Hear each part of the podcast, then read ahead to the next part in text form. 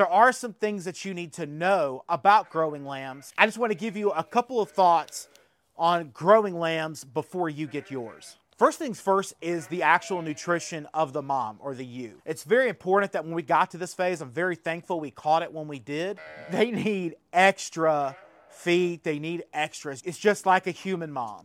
They're going through this thing, there's something inside of them, they need extra food, they need extra nutrition to help them grow. So don't think that the same food ration is going to be acceptable for them whenever they're having babies. We need to provide for them to have that extra amount. The next thing to keep in mind for these ewes are housing.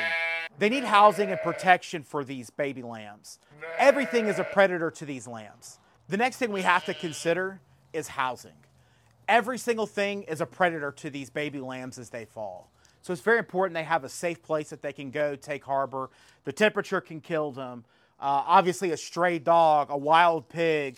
Shoot, here in Mississippi, they could lay over in a fire ant bed and die. It doesn't take much for them to get overwhelmed. We've had that happen where they lay over on an ant pile, just being young, dumb sheep. And unfortunately, it just takes no time for those lambs to consume them and be eaten up. So it's very important that we provide protection for them. They have to be safe from not just predators, they need to be out of the elements, extreme heat, extreme cold. Most time, I would, at least for these sheep, they're born typically in the absolute coldest of winter. We had a randomly heated up this week, and it's been kind of nice, but typically they're born in a cold streak, and I'm gonna talk more about that in a minute.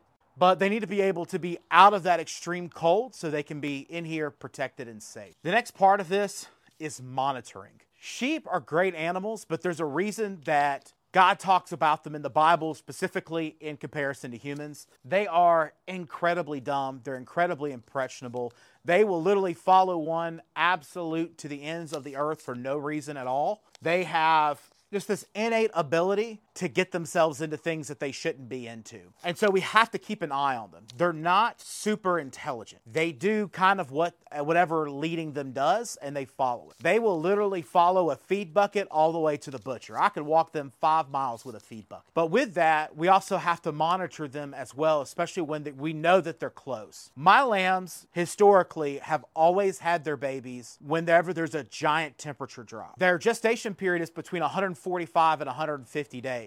But what I've noticed is that where it fits in that realm typically tends to be whenever that temperature drop or a new air pressure system comes in. And unfortunately, that normally means that when we get that temperature drop, I have had about 10 lambs born out in a snowstorm. And I'm very, very thankful that we were kind of on top of it. And I have livestock guardian dogs who are watching these moms. Marla is an absolute saint. And it requires monitoring even on Marla's part to keep these baby lambs safe. We arrived home from church to have baby lambs out in the pasture after dark, and it was our livestock guardian dog having an absolute fit, barking, going wild. The mom was up here in the barn, but she left twins out in the pasture, and it was Marla who laid on top of them, licked them, cleaned them up. Marla stayed with them until we got, so I'm very thankful, again, that I have Marla. Marla is an absolute angel. If you don't have livestock guardian dogs, they're the unsung heroes of the homestead. I'm going to do a whole other video on Marla and our 6 livestock guardian dogs on another day, but I believe it's an important key to help you monitor. If you don't have that, it just means that you got to poke your head out the door more often. Keep an eye on them. Again, they'll have them out in the water. They'll lay down and have that baby in the middle of an ant bed. It's very key that you're kind of keeping an eye on them. Next thing is just have the essentials ready for them. It's when you're working from behind, it's really difficult to help a mom who's struggling. I've not had a whole lot of lambs that struggle. It does happen. Or I have a mom who rejects her baby. And so, but then I don't have the milk or the colostrum. I don't have bottles. I don't have all those things to take care of, like clean ones. And then I'm like backtracking. I'm having to run to Tractor Supply at the last minute. And essentially I could lose that lamb because I was not prepared. So it's very important this time of year, whenever it's lambing season, that we already have our bottles ready. We have our colostrum. We have everything that we need ready to go. That also means having a certain essentials like gloves in case you have to help. It's very rare, but it does happen. I've had it happen with goats, not my sheep.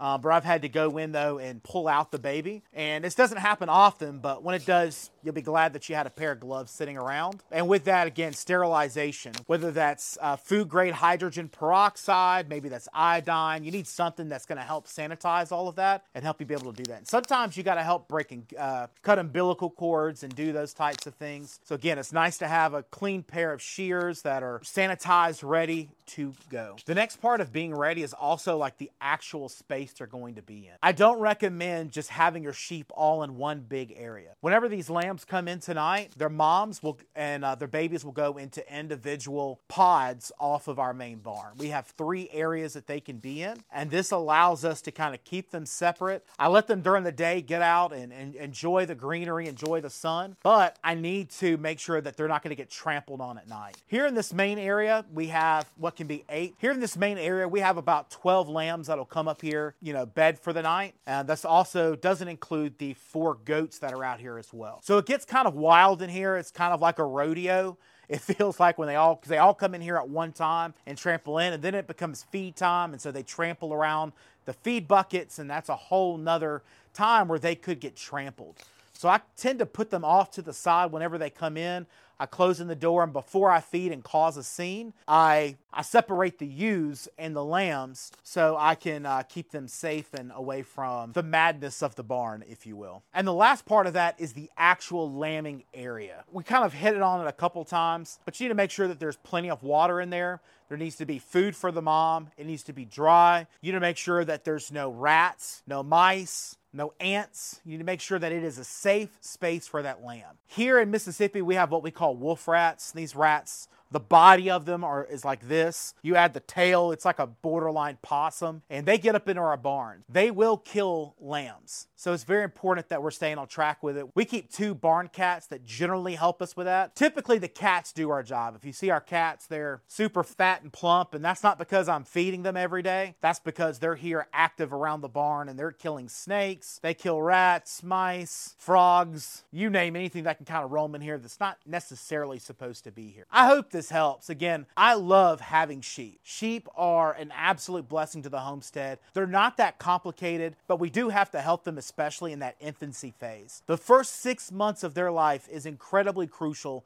that they have our protection. When we got to provide protection by having a sturdy fence, we got to have protection by having a good roof over their heads, a warm place to be. I have physical protection from our livestock guardian dogs who are out there. I hope this helps. This is the Homesteading Chef. I'm excited that you're here. We got cooking videos coming up. We've got just such an awesome time, and I'm really hoping that you're enjoying it. We're kind of walking around and exploring the barn, and it's just a great time to be in the homestead community. The community has grown so much in the last 5 years since the pandemic. I think there's so many people here who can provide a wealth of knowledge. So I am 1 out of a billion out here on the YouTube space, and I'm glad that you joined me for this video. Please make sure you hit the like, hit the subscribe down below. We look forward to seeing you next time on Homesteading Chef. You can't see it, but there is a goat going in between the stilts of the camera. I keep waiting for him to knock it over. There is, hey homie. Hey, homie, get away from that. Get away. Get away. Hey, no. Get.